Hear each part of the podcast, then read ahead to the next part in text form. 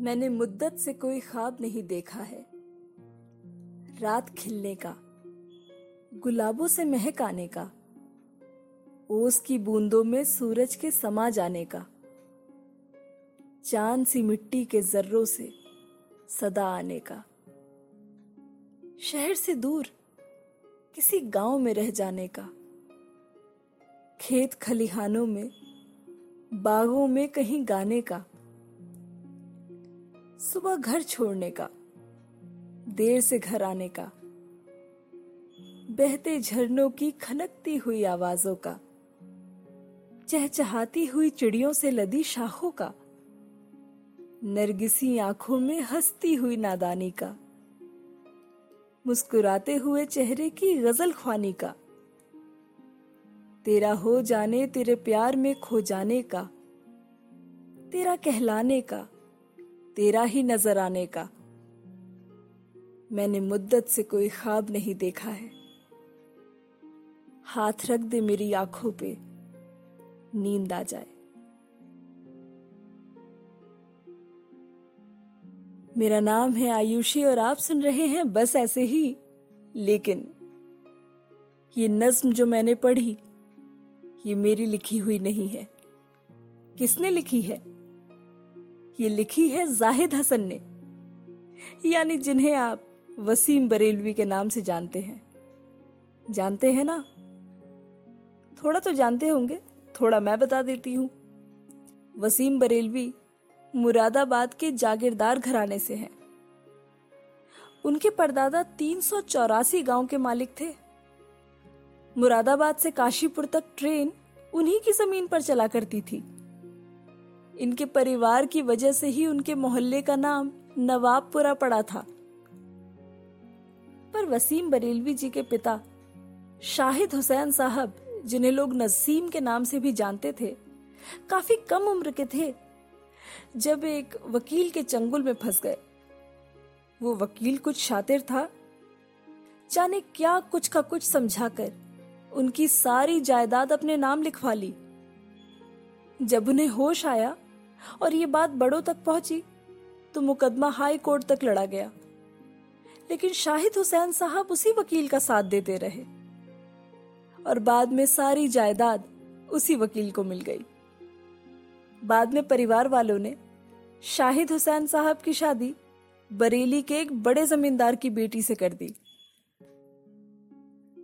शाहिद हुसैन साहब उन्हीं के घर पर घर जमाई बनकर रहने लगे। बस वहीं, बरेली शहर में 8 फरवरी 1940 को वसीम बरेलवी का जन्म हुआ। वैसे तो घर वालों ने नाम जाहिद हसन रखा था। बाद में लोगों ने प्यार से उन्हें परवेज बुलाना शुरू किया और बड़े होकर जब वो एक नामी गिरामी शायर बनने लगे तो उन्होंने अपने लिए वसीम बरेलवी नाम पसंद किया। और अब तो यही उनकी पहचान है। तो अब इतनी बातें कर ली उनके बारे में तो उनकी एक और नज्म ज़रूर पढ़ूँगी, जो मेरे दिल के काफ़ी करीब है। जो अक्सर हम अपने आसपास होता देखते हैं और मजबूर सा महसूस करते हैं। शायद बयां नहीं कर पाते, वो वसीम बरेलवी ने कर दिया। खुदकुशी। खामोशी और शब का सन्नाटा। एक मैं, एक तेज रौ दरिया। घोंसलों में छुपे हुए पंछी, दिल लरसता हुआ परिंदों का। दूर साधु की एक कुटिया में जल रहा है दिया मगर चुप है। किस कदर बेहिसी का जीना है। नौहा जारी है नौहा कर चुप है। कौन सा दर्द है? जिसे दिल में लेके तन्हाइयों में आता हूँ। ये मकामात सोचते होंगे, रोज आता हूँ, लौट जाता हूँ। आज एक साल हो गया खालिद।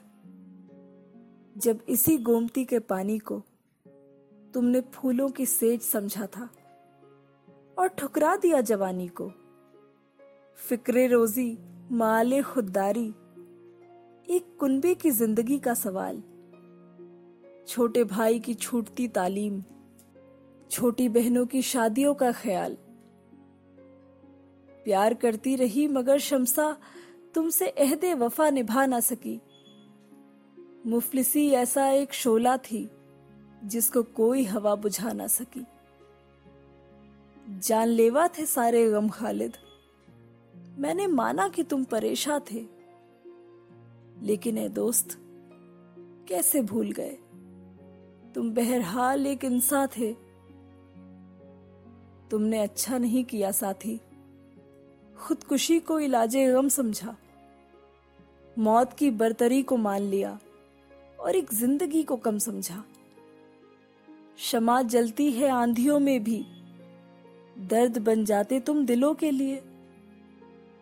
इस मुसलसल जिहाद में खालिद। तुमको जीना था दूसरों के लिए।